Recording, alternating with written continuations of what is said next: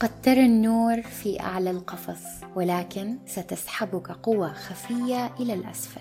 خلي هذه العبارة في بالك كل ما اتجرأت وفكرت بطريقة مختلفة. كتاب The Entrepreneur Roller Coaster، رحلة رائد الأعمال، للمؤلف دارين هاردي، تقدم لكم بشاير ولي. Paper Sandwich. Enjoy your meal. حكلمكم عن نوع من أنواع السرطانات البحرية. هذا النوع من السرطانات سريع ورشيق وذكي جدا، لا يمكن لأي صياد اصطياده، بعكس الملايين من السرطانات الأخرى اللي يتم اصطيادها يوميا. الفخ اللي نستعمله مع السرطانات عبارة عن قفص بشكل سلة وفيه فتحة من الأعلى. الطعم يوضع داخل القفص في المنتصف وينزل إلى الماء. السرطان الأول يشوف الطعم، يدخل القفص ويبدأ يأكل في الطعم. يشوفه سرطان آخر، يقرر ينضم له ويدخل القفص. يشوفهم واحد ثالث ويقرر ينضم لهم، إلى أن يصبحوا مجموعة كبيرة ويختفي الطعم نهائياً. بعد انتهاء الوجبة طبيعي جدا أن السرطانات تحاول تخرج من القفص. يقدروا يهربوا بكل سهولة إذا تسلقوا القفص وهربوا من الفتحة العلوية، لكن اللي بيحصل أن السرطانات ما بتتسلق ولا بتهرب، بيفضلوا مكانهم. السؤال هنا، لماذا؟ لأنه لو واحد سرطان حاول يهرب، جميع السرطانات الأخرى يمسكوه ويسحبوه للأسفل، ولو حاول مرة أخرى يمسكوه ويقطعوا له أطرافه، ولو حاول مرة كمان ممكن يقتلوه. اللي يحصل داخل القفص إنه السرطانات هنا تتبع منهجية مع الجماعة، مع القطيع، مع التيار، وعشان كده يسهل جدا اصطيادها. كل اللي يحتاجه الصياد قطعة طعم صغيرة وقفص. كثير من البشر يتبعوا هذه المنهجية، أو خلينا نسميها هذه العقلية، عقلية مع الجماعة. وهذه العقلية تتأثر كثير بالمناخ المجتمعي، ثقافة المنظمة، الإعلام الإعلام الإعلام المجتمع يشجعنا على السير خلف الوضع الحالي بدل من خلق شيء جديد. للبعض هذا معناته لازم تتخرج من الجامعة وتقدم على وظيفة وتشتغل ثلاثين سنة على نفس الحال. تسعين بالمئة من سكان العالم يعيشون على هذا الحال، فلما أنت تجي وتقرر أنك تبعد عن التسعين في المئة وتكون مختلف، أنت هنا كأنك سرطان في الفخ وبيحاول يهرب. السرطانات من بني البشر ما تستعمل أي قوة جسدية، ما راح يقطعوا لك يدك أو رجلك، لأنه عندهم طرق أقوى بكثير من أي قوة جسدية.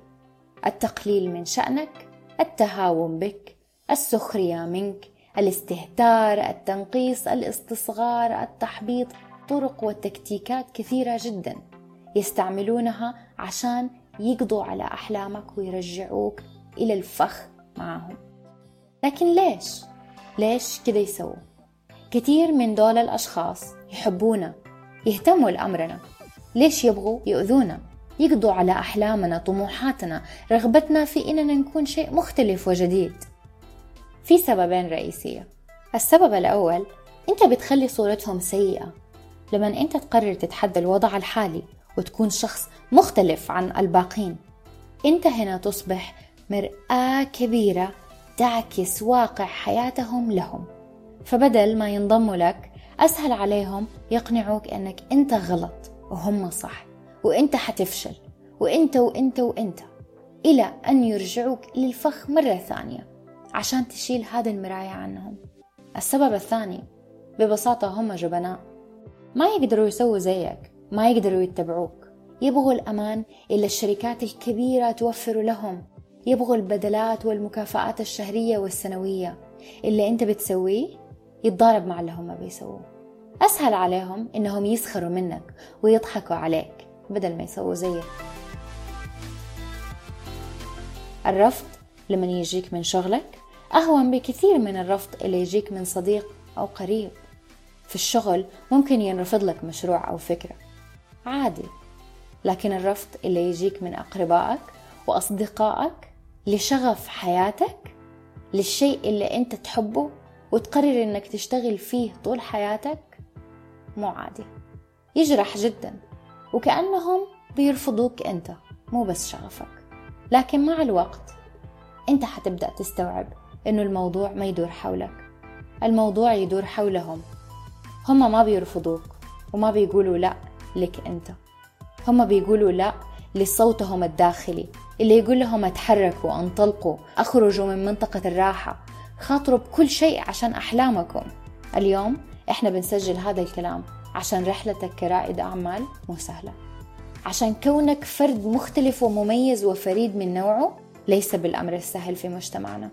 حتواجه ناس كثير، حتواجه عقليات كثيرة، حتواجه الكثير، ولكن العبرة إنك ترجع توقف تاني بكل قوتك وإصرارك وعزيمتك تكمل مشوارك. هذا الكتاب ممتاز لكل شخص حيبدأ مشروعه، لكل شخص يجد نفسه مميزاً، لكل شخص يطرح أفكار خارج الإطار المقيد لنا. أتأكد أنك إذا خرجت برا السياق اللي فرضه القيد الاجتماعي شيء غريب سيحدث.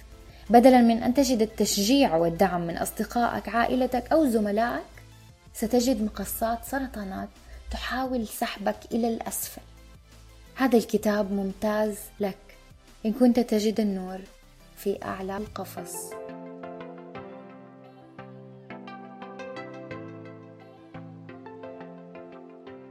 Paper Sandwich. Enjoy your meal.